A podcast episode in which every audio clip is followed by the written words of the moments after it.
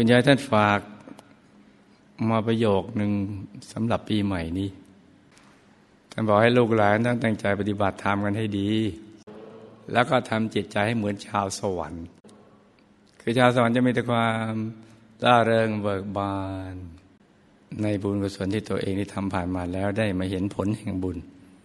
เห็นที่ประยัสมบัติอะไรต่าง ๆ เกิดขึ้นก็มีความปลื้มพิติเบิกบาน มีความ สุขกายสบายใจ ชาวสวรรค์ก็จะเป็นอย่างนั้นนะจ๊ะเพราะนั้นแม้เราอยู่ในเมืองมนุษย์กำลังสร้างบารมีอยู่ก็ให้ทำใจหลุชาวสวรรค์เช่นเดียวกัน นี่นะจ๊ะ